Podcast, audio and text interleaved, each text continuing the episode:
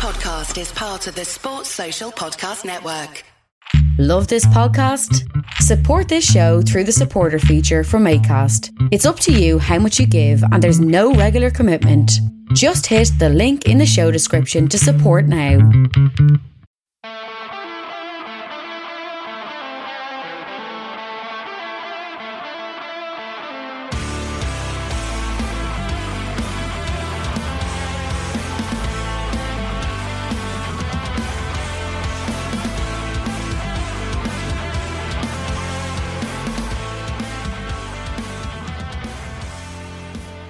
Hello and welcome to Two Footed Podcast on Wednesday, October 21st, brought to you by EPLindex.com in association with our presenting sponsor, Liberty Shield. Liberty Shield is a VPN provider, so do check out their services at libertyshield.com. Uh, I would highly advise everybody get themselves an IPTV and a VPN rather than paying the 15 quid that uh, the broadcasters are trying to charge you to watch football matches if you want to use that 15 quid, give it to your local food bank.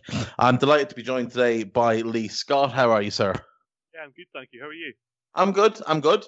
Uh, so you were off on a family trip last week when the international games were yep. boring everybody else to sleep.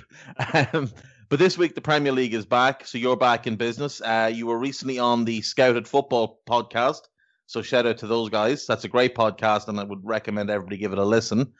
Um, the weekend, what what caught your eye? Let's let's start with the with the first thing. I think the the first thing that caught my eye, I think that everybody by now has probably seen the clip from Monday Night Football on Sky of Jamie Carragher trying to explain what Pep Guardiola was trying to do for Manchester City against Arsenal, and it's quite an interesting starting point because it's the first time in mainstream media that we have actually seen somebody say formation is not important the numbers on the pitch are not important. It's the control of space and the exploitation of space that matters.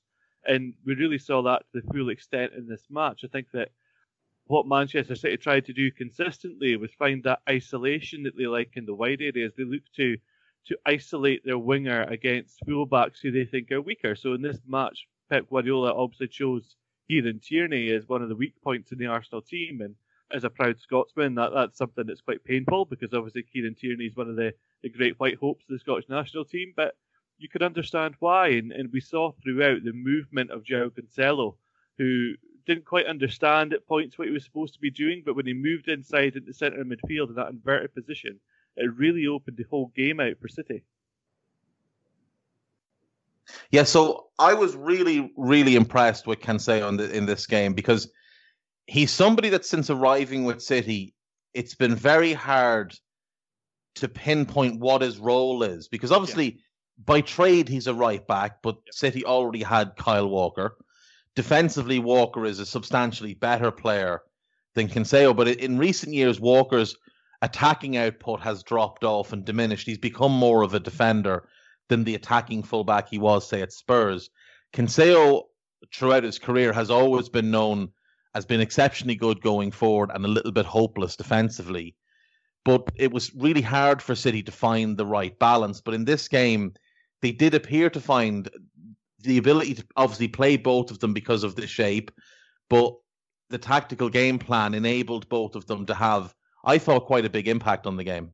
Yeah, hugely. I think you're right in saying that, that Cancelo. I mean, there was a there was a point when Cancelo signed for City that he never played and there was a lot of speculation that, that Guardiola didn't like him and hadn't wanted him at the club and, and didn't rate him as a player. But gradually over the course of months, and I think that the, the coronavirus shutdown kind of helped this to an extent because gradually we've seen Cancelo start to adapt to the role that Guardiola wants from him because the fullbacks are probably the position that is hardest to play in this Pep Guardiola team uh, apart from perhaps centre back because you're you're exposed so often playing in the centre defence for this Manchester City team, but fullbacks from a tactical perspective are asked to do so many different things. You, you touched upon the fact that Kyle Walker has become more defensive as he, his career has progressed, but he's also become more nuanced in that he's capable of moving into the midfield and, and coming inside into those inverted position and just being able to, to occupy space. And, and that's really what, what Carragher was talking about in Monday Night Football he was talking about the fact that, that Cancelo in this match continually moved inside from the fullback position, and he dragged Bukayo Saka with him, and that opened up the isolation with Mahrez and Tierney on on the far side. I think that it's interesting that he essentially had two right backs in the same team. Obviously, Gareth Southgate got a lot of stick in the international break for one of his selections, but has I think three right backs perhaps in that one. But you can understand why when you see the kind of different things that they're trying to do. Because when Cancelo makes that movement inside, Kyle Walker's then behind him to control that, that space and to guard against transition and to, to make sure that Pierre Emerick Aubameyang can't spring and transition and attack for Arsenal. So it was very well thought out, very well planned, and you saw throughout the game that Mikel Arteta was trying to make adjustments to try to account for this, but every time they made an adjustment, Manchester City then made a slight rotation in their system. And it was just more, this is more of a chess match in the Premier League than I've seen for a long time. I have to say, Lee, I was I was actually really impressed with Arteta in this game. Now, I do believe that in these bigger matches against the top teams, we need to see more from Arteta in terms of the attacking side. Like, what is your what is your attacking structure, rather than just like let's try and hit that long ball to Aubameyang and hope that he can conjure something. But defensively, I thought he had his team really well set up, and we've seen it in the past. We've seen it against Liverpool and a couple of and, and Chelsea. He he does set his team up really well, and what I enjoy about this Arsenal team defensively is that there's really clear rotations when Bukayo Saka steps into midfield. Tierney can shift to left wing back. Gabriel can move across to left centre back. David Luiz moves across, and then Bellerin tucks in as your third centre back. And I think one of the criticisms I often have about younger managers who sort of default into that back three in big games is generally that they don't really have a great understanding of setting up a team defensively. But I think Arteta is the exception to that rule. I think he's actually very, very good defensively. Yeah, I think that's been one of his real strengths. I think that when he first came into Arsenal, the first thing that he did was was look to address the culture of the club and, and players that weren't willing to buy into the mentality and the culture that he wanted weren't welcome. We saw that. We've seen Matteo Guendouzi move out on loan. Mesut Ozil's barely featured, and again, is barely featured. And but the likes of Granit Xhaka is almost the, the counterpoint to that because he looked like he was on his way out of the club, but Arteta was intent on keeping him because he knew that from a leadership standpoint, Xhaka would be very important. The next thing he did was build the defensive unit, and, and that's sensible. I think the question mark, and you're absolutely right, the question mark is creativity. Because in the system that, that he wants to play, this 3 4 3 system almost, the two central midfielders aren't giving you anything from a creative point of view going forward. And for all that there's a lot of hype around the fact that they've gone out and signed Thomas Partey, who's a fantastic player in his own right, I think that Houssem Aouar would have been a more effective creative force in the attacking phase than Thomas Partey will be. Thomas Partey will fit into the system very, very well, but he won't change what the system is at the moment. He'll just be an upgrade of what the system looks like. And I think it's always going to be difficult when you've got a player like Aubameyang who plays wide in the system in the attacking phase because the ball's automatically attracted out to him, but he's got no interest in playing link up and combination play.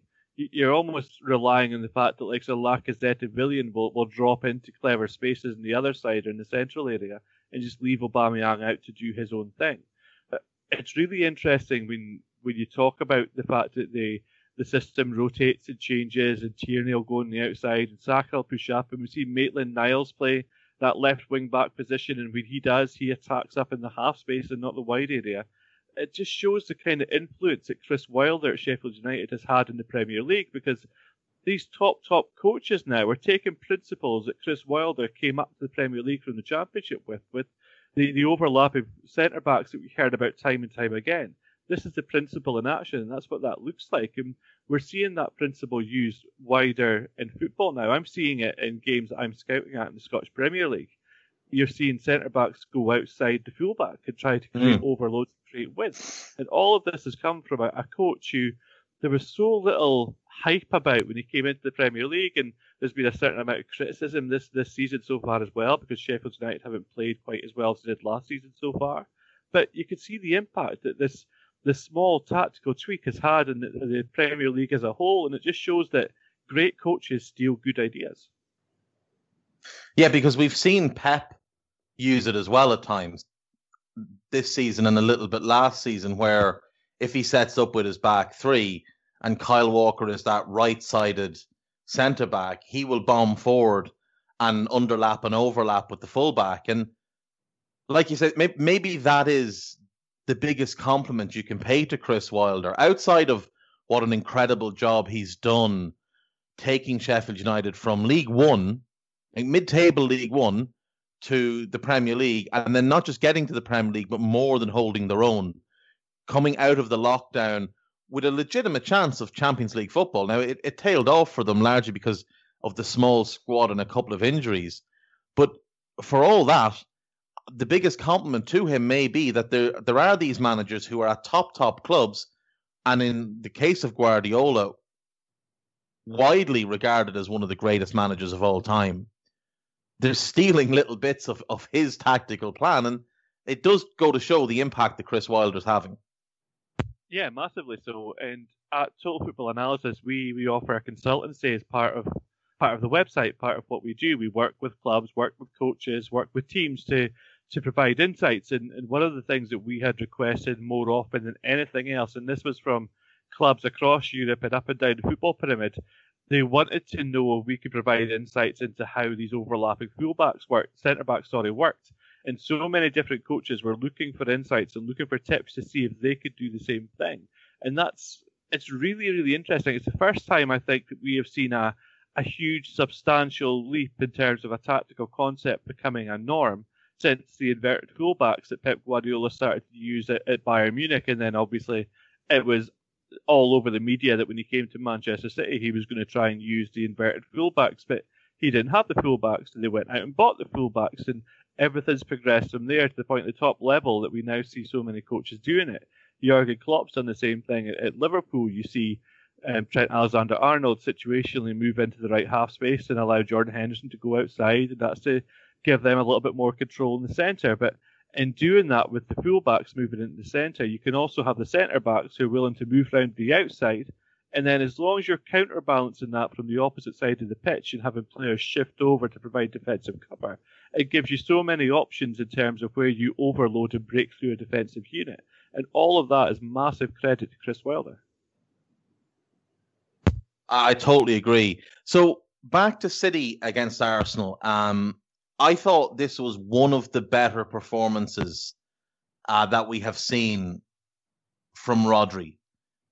Uh, sort of in that lone pivot, just given the midfield responsibility, I thought he actually thrived under the, the circumstances. Yeah, it was a very difficult match for him in that, that sense because Bernardo Silva did from time to time rotate in and if you watch the clip from Monday Night Football, Jamie Carragher does talk about the fact it looks like a 4-2-4 when City aren't in possession because Bernardo Silva drops in to play almost as a double pivot beside Rodri. But for all that Bernardo Silva's qualities, defensive positioning and defensive cover is not amongst those. So Rodri had to be really, really good in terms of acting as the reference point.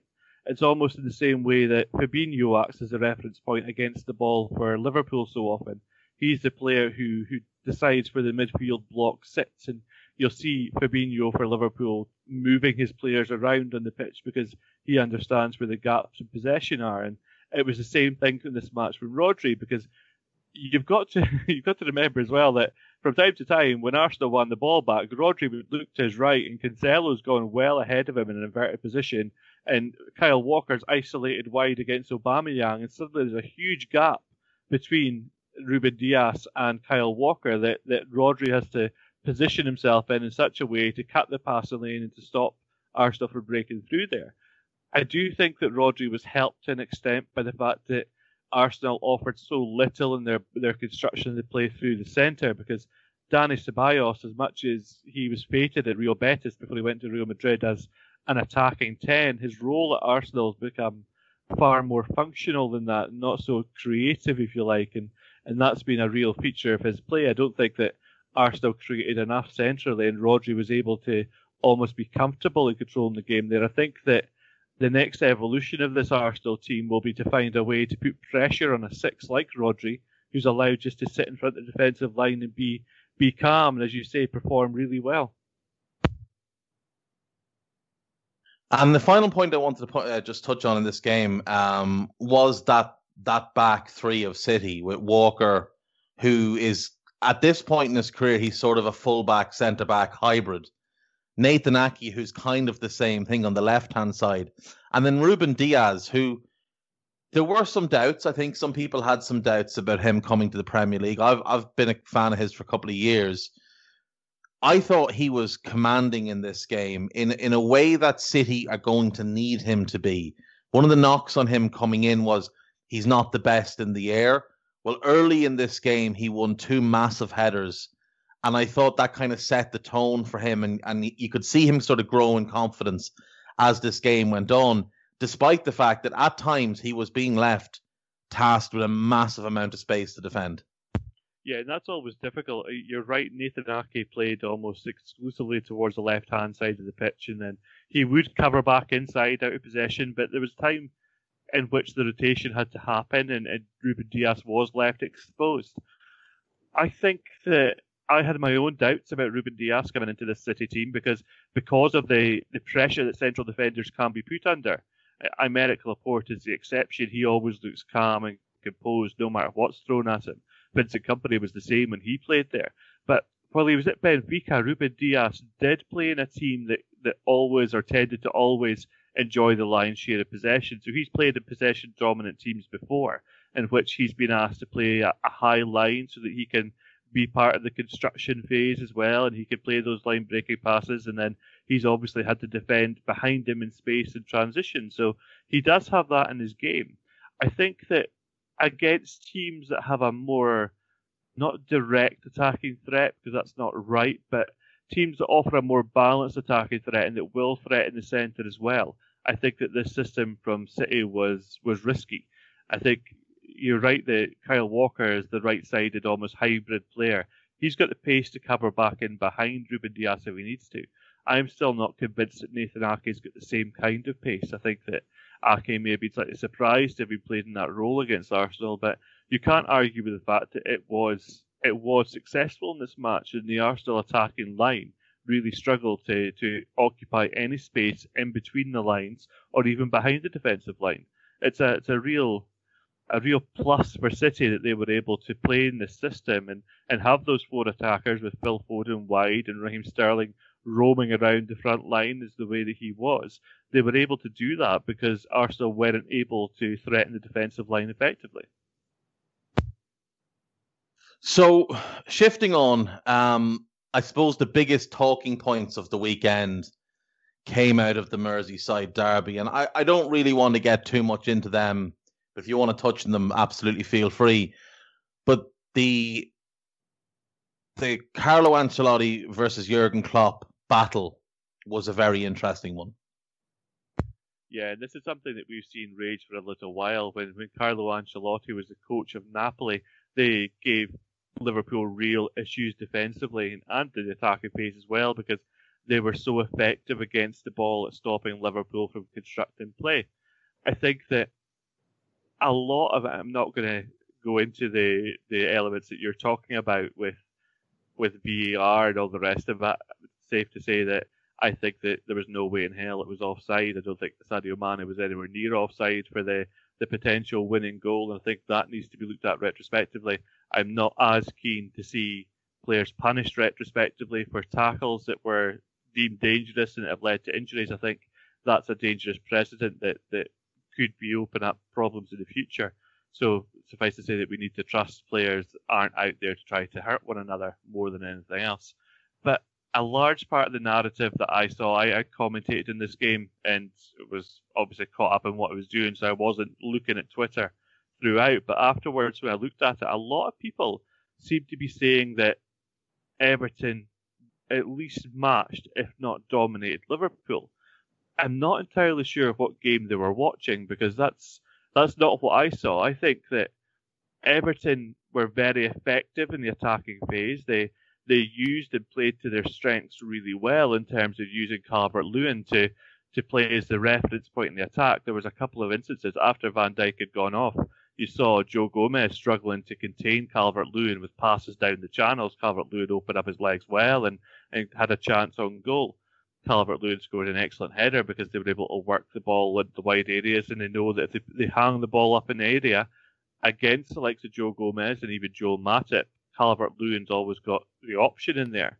But in terms of controlling the match, for me, Liverpool were, were by far the superior team, and Thiago especially had a, a really dominant performance for me. He he didn't do there was nothing flashy other than I think the the pass that led to the offside decision for Sadio Mane that was a no look pass that he played between the lines into a channel, which is a flashy. Let's face it, that's a flashy pass. But he did the simple things so effectively, and you saw the importance of a, a Thiago to this Liverpool team. But the combination of Andrew Robertson, Sadio Mane, and Thiago on that side of the pitch really pinned Everton back. And that might be slightly because Ben Godfrey came on and had to play right back, and he's never a right back.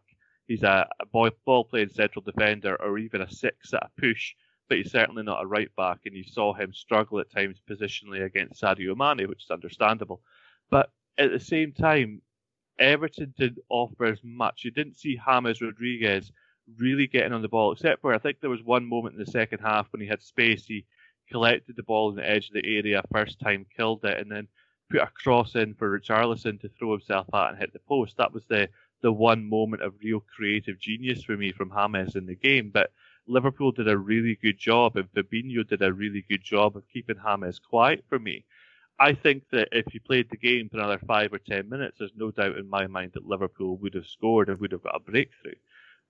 That's not to distract from Everton though, because as much as I'm saying they weren't dominant, they were effective and they were effective in the defensive phase and sometimes perhaps more robustly than they should have been. But I think that they did well for, for a team with a central defensive partnership who's so error prone as Michael Keane and Yerry Mina, and then Jordan Pickford, who's always going to throw away a goal. I mean, his attempt to save the ball for that third goal that was disallowed was ridiculous. He's very lucky that it ended up being called called off. But the likes of Allan was good, Doucouré was good again. So there were a lot of positives that Everton could take from this game. But for me, from a tactical perspective, from a technical perspective, from a game management perspective, Liverpool were far the most dominant team. And I'm guessing that as a Liverpool fan, you're agreeing with me. Yeah, I thought the same. I didn't really understand what people were talking about when they were saying that Everton matched Liverpool, let alone outplayed them. I think if you look at possession, you look at chances, you look at XG, Liverpool were the better team. Everton played well. I, I take absolutely nothing away from them. They did play well. It was an improvement on what we've seen in previous games against Liverpool. They at least showed some ambition. They did try and go toe to toe with Liverpool. But Liverpool are just a better team than Everton. Yeah. That is just the be all and end all of it. Yeah. Liverpool are the reigning league champions, and Everton finished mid table last season. And yes, they've improved, but Liverpool haven't fallen off a cliff. Um, I thought again, like I don't, I don't want to get into the the, the VA, like the, the whole thing where the, the the changes to the handball rule have changed the offside rule. For me, is just is a nonsense. Um, but Dale Dale Johnson from ESPN has an absolutely brilliant thread on Twitter that he put up on Monday of explaining the VAR decisions from this weekend and from the game. And you know, Dale is as clued in on that kind of stuff as anybody, and he does. But it is really frustrating that the rules are where they are. I thought the midfield battle was very interesting in the game because Allan has caused Liverpool a lot of problems in the past. Yeah. He's he's such a strong player, but I really felt like Liverpool dominated that middle third. I thought. I thought Thiago was. I thought he was the best player on the pitch. I thought Fabinho was a close second, and I thought Jordan Henderson was one of the maybe five best players on the pitch. I, I did feel like Liverpool really controlled the game. Everton controlled space maybe quite well and limited what Liverpool were able to do, but you did sort of feel like if this game keeps going, Liverpool are going to score again, and maybe maybe again after that. Yeah, exactly. I think that the issue that Everton had with the midfield system, Allan is is excellent for me. You're right; he's given Liverpool a lot of problems, and and rightly so because of his, his ability to read the game and block off passing lanes more than anything else. Doucouré was good, not as good as I've seen him. I think the issue that Everton had was André Gomes. And during commentary in the second half, I kept saying that I had no idea why André Gomes was still on the pitch. He continually gave the ball away when he was in possession, and his role in this Everton side is supposed to be as the passer. You've got Allan as a destroyer, you've got Doucouré as the runner who'll push forward into the final third, and André Gomes is going to be the one who knits everything together and feeds the ball to James and Richarlison and Calvert Lewin. But in this game, he didn't do anything, and Jordan Henderson was continually making runs off of him, behind him, into space around him, and, and Gomes wasn't getting anywhere near to Henderson. I think that one of my favourite parts about this game, and something that tells you about just how dominant Henderson was and Liverpool were, is that Jordan Henderson himself got more than one XG in this game. And I have no idea of another game when that's ever happened. That's that's going by Scout's rating anyway, their XG model. They have him, I think, as 1.13 as XG himself for the game. And that's for a midfield player who tends to be, yes, he makes runs at the final third, yes, he makes runs at the penalty area late, but he tends to be more of a peripheral player for Liverpool, not one of the main attacking threats. And that just tells me again just how poor André Gomes was in this game. And for all that Everton have, have recruited well, they spent a lot of money. They spent a lot of money intelligently and taking in the likes of James, the likes of Allan, the likes of Doucouré, Ben Godfrey as well. I think Ben Godfrey will replace Michael Keane or Yerry Mina because neither of them look like a Premier League centre back when they, they're up against it. I think that André Gomes is still an issue for this team. Mm-hmm. They need to find a better way to distribute the ball, and whether that's finally admitting that Tom Davies should be in that team. For whatever reason, he keeps being overlooked, but I think he's a better player at this point than André Gomes is. I totally agree. I'm a big fan of Tom Davies. Now, I don't think he's developed as well as he should have, and I think that is an Everton issue. But that game was crying out for him because, as you say, Jordan Henderson just kept running away from Andre Gomes, and Gomes is even he's a decent footballer, and he, you know, he's he's decent on the ball. But by God, that boy can't run. He is dog slow. And he doesn't seem to have that desire to chase people either. Whereas Tom Davies will chase all day. Yeah. Um, Jordan Henderson in attack, someone once described it to me as if you were trying to, to rob a farm, you would let the horses out of the stable as a distraction, and then you'd go into the house and rob the farm. Jordan Henderson is the horses bolting from the stable to distract people, and, and that's fine. That is that's a, an important role for somebody to play. I thought, looking at that Everton team, it was quite clear to me they were trying to match up with Liverpool. So you had Doucouré as their Henderson, Allan as their Fabinho, and Gomes as as their Thiago. Now, obviously, the levels are are, are varying cr- across the board, but I, I did think this was a game that they maybe could have used Gbamin in, but they could have sat him as the kind of sitter and then played Doucouré and Allan and really just kind of tried to physically throttle Liverpool. Yeah. A lot I liked about Metz, he's been really unfortunate with injuries since not Metz, sorry, mine. And he's been really unfortunate with injuries since he came to Everton. I think the Everton fans haven't seen what he can offer. But that would at least release Allan a little bit because there's this misconception about Allan that he can't play and that he's only a six and sitter and a destroyer. And although that was his role in his Everton team, that's not all that Allan is. At, at Napoli, quite often you would see him playing as the eight, especially when Jorginho was still there under Maurizio Sarri. But um, Jorginho would play as the deep line playmaker as the six, and then Allan and Marek Hamsik would push forward towards the final third, and he was really, really effective in that role. And I think that he can make a lot of good things happen for Everton because his technique is so good. He receives the ball and he's got this really strange style when he's in possession. He's not a he's not a dribbler that you would see in YouTube compilations because of his balance and agility. But he's so effective. He's like a bulldog when he moves past people with the ball, and he's hard to stop. I think that André Gomes just has to be recognised as the weak link, and going forward for Everton, if they want to continue to challenge up towards the top four, top six places, that's the kind of position in the team that, that's going to really come back and bite them because teams will look to expose that the same way that Jordan Henderson did. I really liked your analogy about the farm for Jordan Henderson. I think that he is. I, I spoke a lot last season when I talked about Liverpool in various places that Liverpool last season winning the league was because Jurgen Klopp had decided to start controlling the game more. He wanted his team to control things and dominate possession and force teams back. Henderson is the counterweight to that because he exists almost completely in chaos. He, he presses all the time, he'll run everywhere, and he does what he wants. But that chaos allows the rest of the team to be controlling. So it's really interesting that, that Liverpool still have that balance under Klopp. Yeah, I agree, and I agree what you're saying about Allan. I've always preferred him further up the pitch, and when they were signing him and been linked with Doucouré, I was thinking to myself, I, I kind of think that's a little bit redundant because the best role for both is that same yeah. sort of box to box role. Now, obviously, depth is, is important to them. Just one last question on Everton before we move on. You mentioned Ben Godfrey coming in for either Mina or Keane. They also have Mason Holgate to come back, who I think is their best defender. Now, do you think they go with maybe Holgate at right back and then Godfrey plus one? Or do you think the Godfrey Holgate eh, pairing is what they should aim for moving forward, knowing that as two young centre backs, there are going to be errors and there will be a little bit of getting used to each other, but it does the upside outweigh the fact that maybe aerially they mightn't be as dominant as Mina and Keane are. Exactly. I think that's the key point. I think that what Ancelotti and what Everton will want is a balance between the two. I agree. I really like Mason Holgate. I think that he's got a lot of qualities.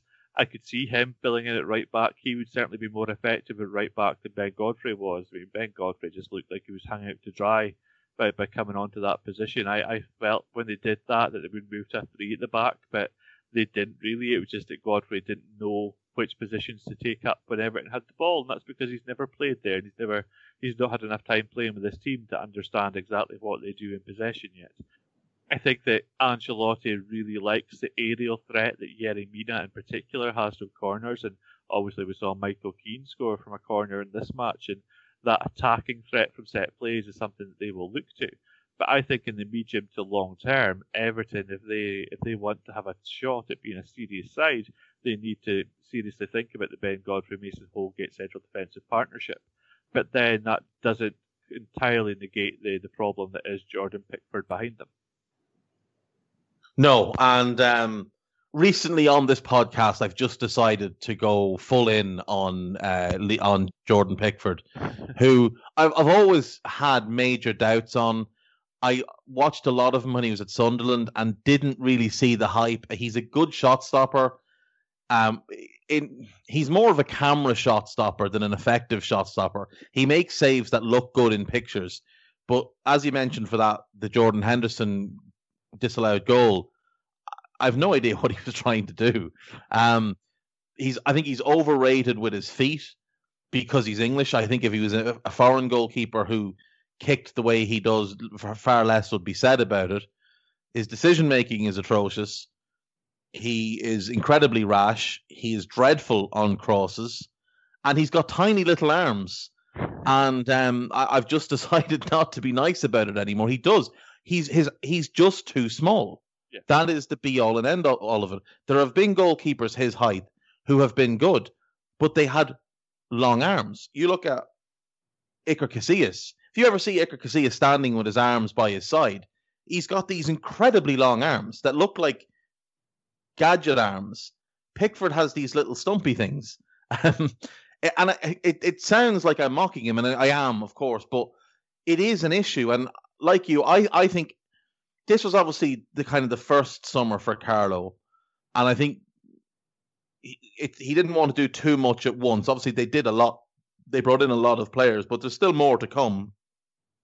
But I think going into next summer, a, a top end goalkeeper has to be number one on their list of priorities, followed by that midfielder, that creative midfielder that that we've mentioned, where André Gomes just isn't of the caliber that you'd want. And Gylfi Sigurdsson is past being able to become that player. Yeah, he definitely is. And we saw that when he came on. He was the player who came on for André Gomes uh, eventually, and he really didn't make an impact at all in a positive sense. I think that they they went out and signed Olsen, of course, the, the, the goalkeeper on loan from Roma, he's a mm. serviceable goalkeeper and he could well step in for Jordan Pickford and you certainly wouldn't see a, a fall off, I don't think. No. But he's not that next step goalkeeper that they need to be looking for now because that's the common denominator that you see now in top top level teams. They they have the goalkeeper that allows them the platform for the defensive line to play higher. We saw that obviously with, with Liverpool when um, Alisson was injured and Adrian comes in and suddenly the defence looks less secure because they're not as comfortable playing high and allowing him to have the ball. It's the same thing for Jordan Pickford, and I'll never understand why England don't start Nick Pope in goal because there's such a, a huge benefit to having a goalkeeper of that level compared to Jordan Pickford. It's not even funny. Well, for me, I think at best, Jordan Pickford is the fourth best England goalkeeper because I, I think Nick Pope is is tremendous. I think Dean Henderson's tremendous. Um, I think I, I would rather have Alex McCarthy because I think he's more reliable. And I think there's a real argument to be made that Fraser Forster at his best is better than Pickford at his best. I think when he was at Celtic over the last couple of years, he showed what a good goalkeeper he is. He obviously had a, a terrible time at Southampton in his last season there, but that was down to having had a major surgery and just not recovering from it properly. Um, I'll be curious to see how Jack Butland does at Stoke, whether he can ever get back to the levels he once showed. But I, I just there's no argument for me to even start to, start Pickford for England, and I I don't even know that he's deserving of a place in the squad. And it's not like England have a David Seaman or a Nigel Martyn or a Tim Flowers, like a great goalkeeper right now. But I do think he is well down the list of the good goalkeepers.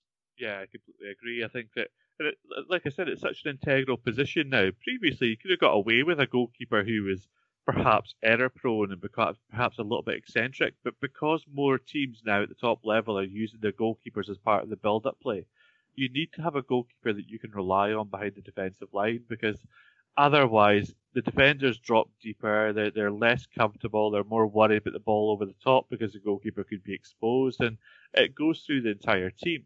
I think that it's an area that, that likes Everton especially need to really look at, but the question, of course, is where the next great goalkeeper is going to come from. I agree. If I'm not one to ever volunteer to help Everton, but if I can give them a little bit of guidance, uh, head for France, go to Stade de Reims. Predrag Rajkovic, I think, is is an exceptional goalkeeper. He would be he would be one I'd suggest that they should be looking at strongly.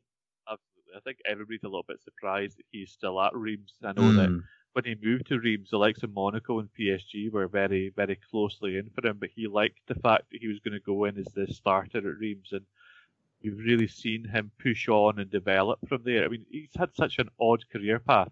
Yes. I mean, spending time deciding to go to Israel as a young goalkeeper when there was a lot of hype about him at that point, and he moved to Israeli football and played there for a few years, and then to choose Reims as your, your route back into Western Europe is quite an odd one. So you can certainly see him ended up at an Everton because he, he doesn't seem to like to take the conventional path. Exactly. And, and look, the, the be all and end all is that Carlo Ancelotti is a massive draw for players.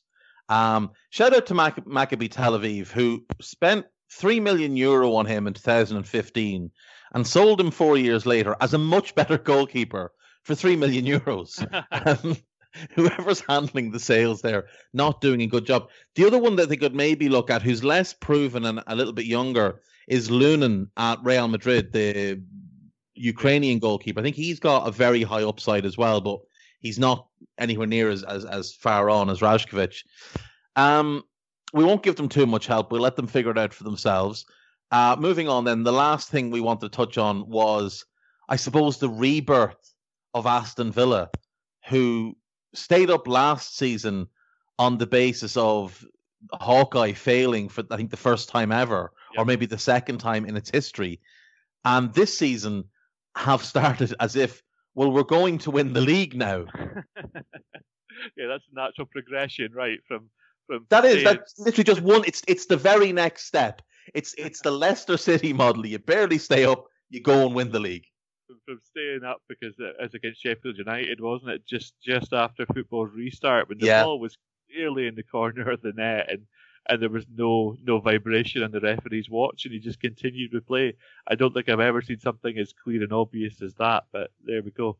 I think we, we talked about Liverpool about um, Aston Villa, sorry, in the back of the Liverpool game, and obviously we we talked about the fact that that kind of game will never happen again because there were so many deflections and mistakes. Adrian giving the ball away for their first goal, and But I think now what we're seeing is an Aston Villa side who are really, really starting to believe in themselves in a really serious way. And it, it's credit to Dean Smith, who I don't think in all of this is getting the credit that he perhaps deserves because he's somebody who was doing an excellent job at Brentford in the Championship. And the I think the main crux of the reason that he moved to Aston Villa, which many looked like is yes, it's a bigger club, but it was almost a sideways step at the time in terms of how the teams were performing.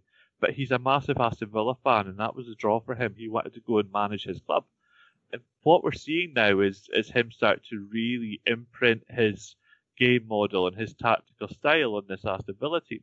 What really impressed me against uh, Leicester City was their play out of possession because their pressing was constant throughout the game. Douglas Luiz, John McGinn, Trezeguet on the right hand side was selfless throughout the game with his his defensive work rate. And then they've got this really, really interesting defensive line with Matty Targett, who didn't really make it at Southampton before moving to Aston Villa. Tyrone Mings, Ezri Konsa, who I really liked from Brentford, and of course Matty Cash, who I know that you like as well, Dave. And they've got this really interesting young core of players that just look like something's about to happen. And sometimes you get that in teams. You get you get a sense that something serious is about to happen. I think the one thing, and, and when we talked about the Aston Villa Liverpool game, we referenced the fact that Jack Grealish played so high in the left hand side. He did that again in this game, and he's almost playing as a second striker alongside Ollie Watkins at times. He's kind of freed up from the defensive responsibility because Douglas Luiz and John McGinn are so effective behind him. So suddenly you have Ollie Watkins, who's all running, all pressing, all harrying defenders and being a total pain in the arse all day up front and then you've got the creativity of Jack Grealish playing just off him. But to that, they've then added a free and confident looking Ross Barkley, which is such an interesting addition because of his ability to play with those two and interlink that all of a sudden we're seeing Aston Villa look like a completely different proposition. They, they're no longer weak and vulnerable defensively, and to be fair to them, their defensive issues were prior to lockdown more than anything else. Over lockdown, I think there were a lot of Zoom calls and Zoom sessions with the defenders talking about shape and what they should and shouldn't be doing, where they should and shouldn't be going. And we really saw post lockdown their, their defensive performance improve tenfold. But now they're looking like a much more solid, compact unit. And in attack, they've suddenly got all these different options. They've got ball carriers, they've got runners, they've got physical presence, they've got players who can score from range, they've got width from the, the the fullbacks, Matty Targett moves up really well. Matty Cash has been less so. He's been kind of the, the one player who's sat a little bit deeper than I thought he would. But hmm. with Trezeguet providing width on that side, they're very left orientated when they attack. But that's because they're so effective in that side. And I think we really need to give credit to Dean Smith for the job that he's doing. I think we absolutely do. And I think I think a lot of people sort of looked at the money that was spent last season and, and how poorly they performed for large yeah. portions of the year and put that blame on him when he wasn't the one making the decisions in terms of transfers. I think you can see that this season he's had more of an input. I think Matty Cash and um, and Ollie Watkins are, are absolutely his signings.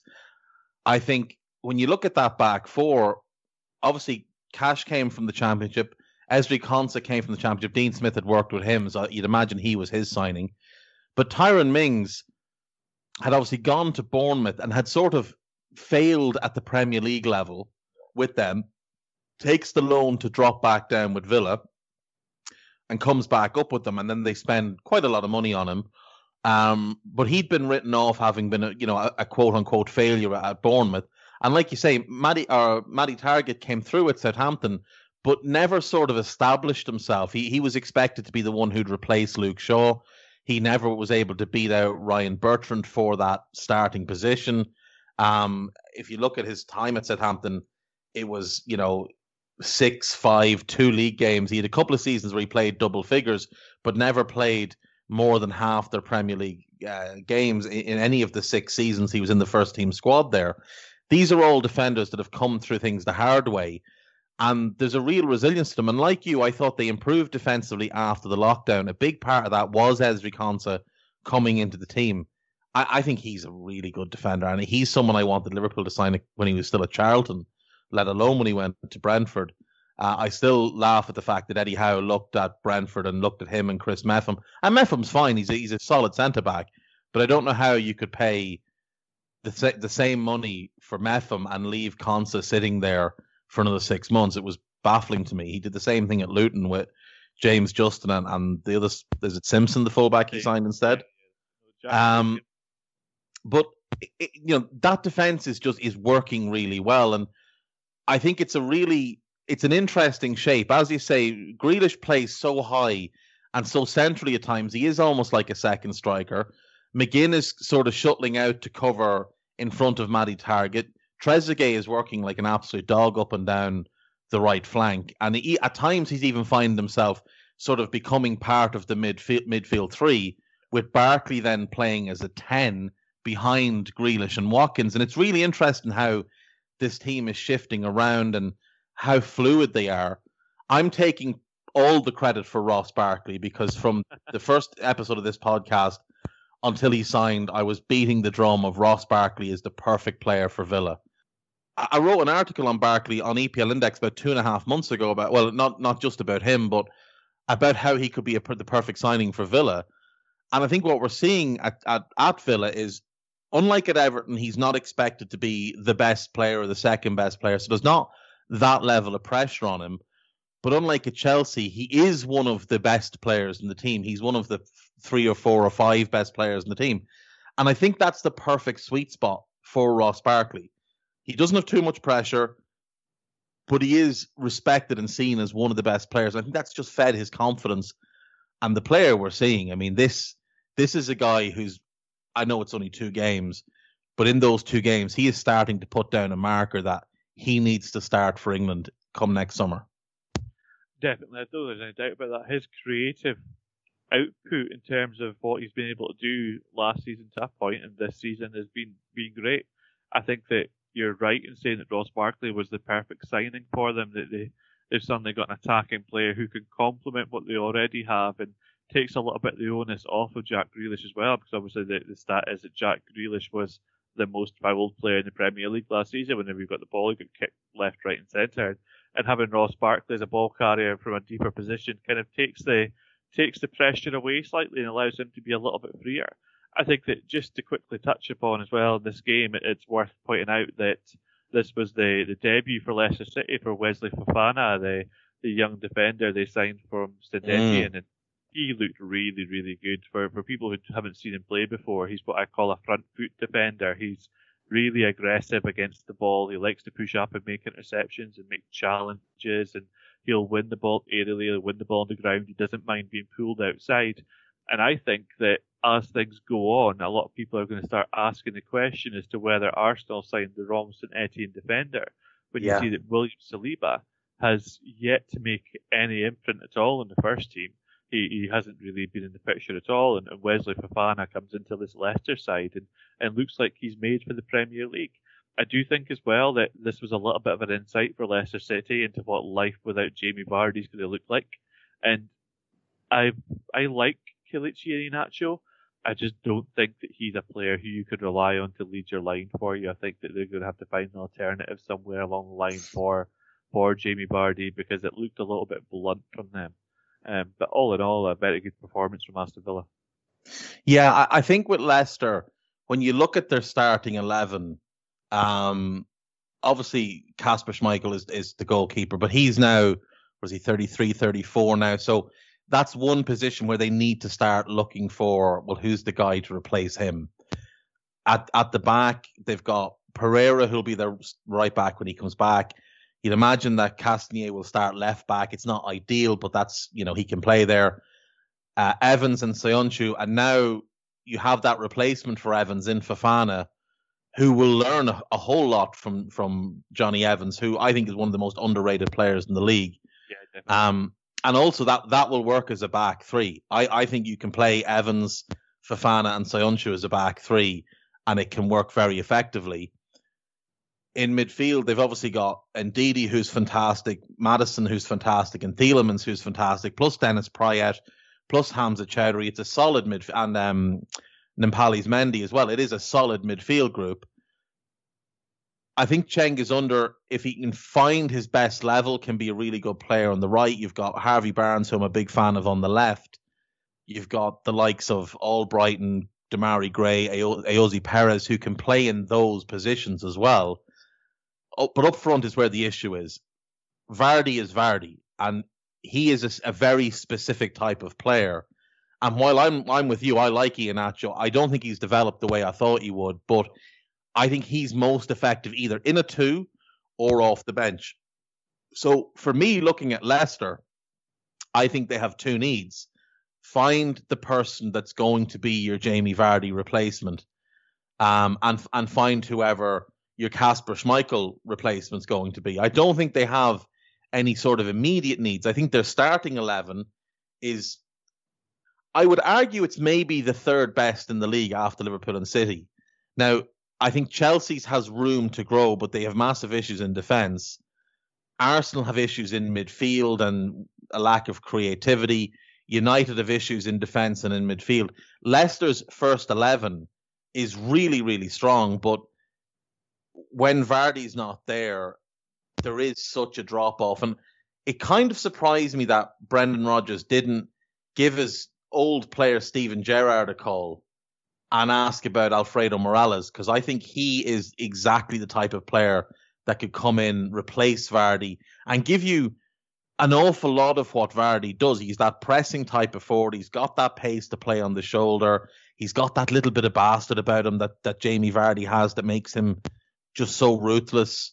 Um, he's maybe a little bit more of a head case than Vardy, but he does seem to have stemmed that a little bit. But I mean, his goal record at Rangers is is sensational. This season he's been a bit slower, but the the previous three years he's been great. Yeah, and his output has been fantastic. He was the same at HJK Helsinki. I remember when he signed for Rangers, I did a bit of a scout report on him to, to let Rangers fans know what to expect. And, and my impression straight away was that he was a pure goal scorer. I'd never heard of him before. Quite openly admit that Finnish football is a little bit out of my, my comfort zone. So mm. when he came, came to Rangers, it was interesting to see how well he settled. And what's funny is I'm I'm personally an Aberdeen fan, and he has a, running battle with Aberdeen. He tends to get as many red cards against Aberdeen as he does goals, and uh, he scores a lot of goals, so he gets a lot of red cards against them. But now with Scott McKenna having left Aberdeen for Nottingham Forest, that those two were the ones that had that, that adversarial. They just didn't like each other, didn't get on. They were constantly at each other in games. So he definitely has that little bit of a bastard. And the other one that I would suggest to perhaps look to replace Jamie Vardy from the other side of Glasgow for Odsonne Edouard. Mm. He is seriously, seriously good. I think he's up there with the likes of Virgil van Dijk and Henrik Larsson. And go back a little bit to show my age a little bit, I remember the Rangers team of Brian Laudrup and Paul Gascoigne and, and all of yeah. these players. For me, Odsonne Edouard is up there with that kind of caliber, caliber of players you can see that he already has the ability from a physical and technical point of view to to mix it at the Premier League level. I just think it's a case of a club stumping up the money and are going to have a goal scorer for the next five, six years. Yeah, I'm a big fan of him. I really, really am. I think he's a tremendous player, and it was striking to me that Moussa Dembele was great for them for Celtic. They sold him, and everybody thought, well, they're going to have a really tough time replacing him. Yeah. They found a better player. Um, when Morelos signed for Rangers, I remember reading it and I had to read the sentence about four times that they'd signed a Colombian who was playing in Finland. Yep. It, it, just it's such a weird career path for him to go. It it you know like like Rajkovic that we mentioned earlier on. Um, it's just it's a it's not the type of move that you really see happen very often. But um, yeah, I think a couple of long term needs that they should start to fill in January. They should start looking in January to plan for that. But I mean, they're a really good team, and yes, they were depleted in this game. They had they had Pereira was out, Söyüncü was out, and Ndidi was out, Vardy was out, and obviously James Maddison's not fully fit yet. But it's a big, big win for Villa, and it's back to back big wins for Villa.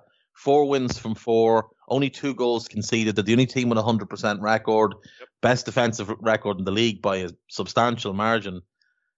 Like, I, I think we have to take them. No, I, I don't think they're any kind of threat to get top four this year. I have to be honest, but I do think they're a real a real contender for a top half finish. I think tenth is is definitely attainable for them. And unfortunately for Dean Smith, he's he's putting more pressure on himself because the owners are very very rich, very very ambitious, and will want results, will want return for their money. They will have accepted last season that staying in the Premier the Premier League was was success. Coming up is success, staying there is success. Now they'll want progression. So I think the bar will be raised for Dean Smith this year. And not to write him off, because I, I do think he's a good manager. I think the Villa job will all of a sudden start to become a lot more attractive to people than it has been for the past 15, 20 years because they've got mega rich owners. Grealish is locked in long term. You've got a great fan base there, like a tremendous fan base, a club with incredible history who can turn to a manager and say, look, this is where we've been and this is where we want to get back to. We have the money to do this. We have the ambition to do this.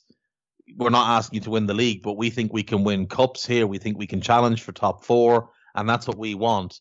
And that could be very appealing to a lot of managers that maybe wouldn't have considered Villa even six months ago. Yeah, I think you're definitely right. And it's interesting as well that after last season's recruitment, which, as you touched on earlier on, really, really didn't go well, they spent a lot of money in the wrong players. They, they changed their sporting director and, and hired Johan Lange, the, the former Copenhagen director of football, who was responsible for their recruitment. And their, the, the recruitment at Copenhagen's at a very high level. So obviously they've got a long-term plan, they've got a strategy, they want to do things the right way. And you're absolutely right with the stature of the club and the way the club's set up and the infrastructure that's there and the money that's behind them. They do have the potential to be a regular challenger for at least the Europa League places going forward. And not forgetting a great academy there as well. I mean, there's a continual trail of players. There's the Ramsey boys, Aaron and Jacob, are meant to be exceptionally high prospects. Um, the is it Louie? What's the kid's name that they bought from Barcelona? Yes, he is meant to be exceptional. Um, you do have to ask questions on West Brom and how it is that they produce players like him and Morgan Rogers and Ferguson and countless others over the years. And as soon as they all get the opportunity to leave, they're running for the exit door. Uh, West Brom's academy is is low key one of the best in, in England, but the players don't ever make well don't don't seem to make the step to first team level very very often. Certainly not the best players that they have. No, absolutely, and that's something that for a club of West Brom's stature, having a, a youth system that's able to produce players for your first team should be one of the key things that they're looking to build towards. So it is interesting. Louie Barry, obviously, he made the move to Barcelona, but you understand a young player having his head turned by Barcelona. But when he was due to come back to England, when he, he didn't quite settle, I think I don't think it was a problem with performance. I think he didn't settle from a personal point of view as a young man in a foreign country in Barcelona. I think that when he tried to come back, the fact that he was quite happy to move to West Brom's biggest rivals in Aston Villa speaks a lot about how they didn't quite, I don't know, make him feel like he was part of the furniture at West Brom more than anything else. I think that Aston Villa have done very, very well, and they've had a great youth system at Aston Villa for the last 20, 30 years with countless players that have come through and ended up at different clubs. Now the key thing is for them to be able to integrate those into the first team. Absolutely, because when you see how how much Jack Grealish has grown, it, it can be a real pathway for others. Um, we'll leave it there then. Okay. Um, anything coming out this week, Lee, that you want to make people aware of, other than the the aforementioned Scouted Football podcast that you were on this week? Yeah, you can check out that podcast with myself and Joe Donahue. We talked about four teams um, from the Europa League who've got a lot of under twenty three talent. Um, really good podcast. Joe's really knowledgeable, and it's always great to be involved with Scout football.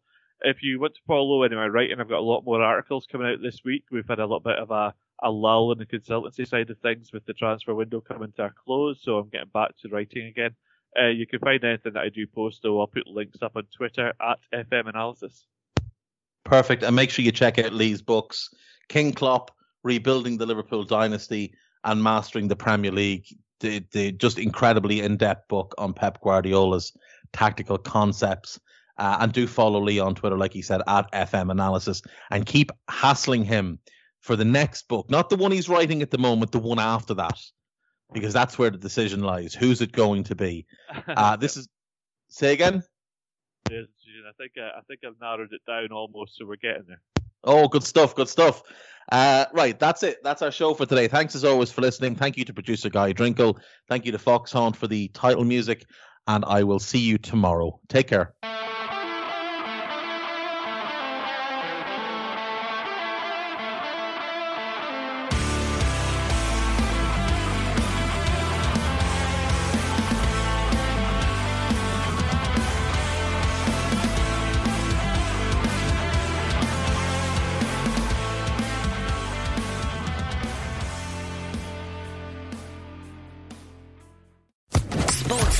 Podcast Network.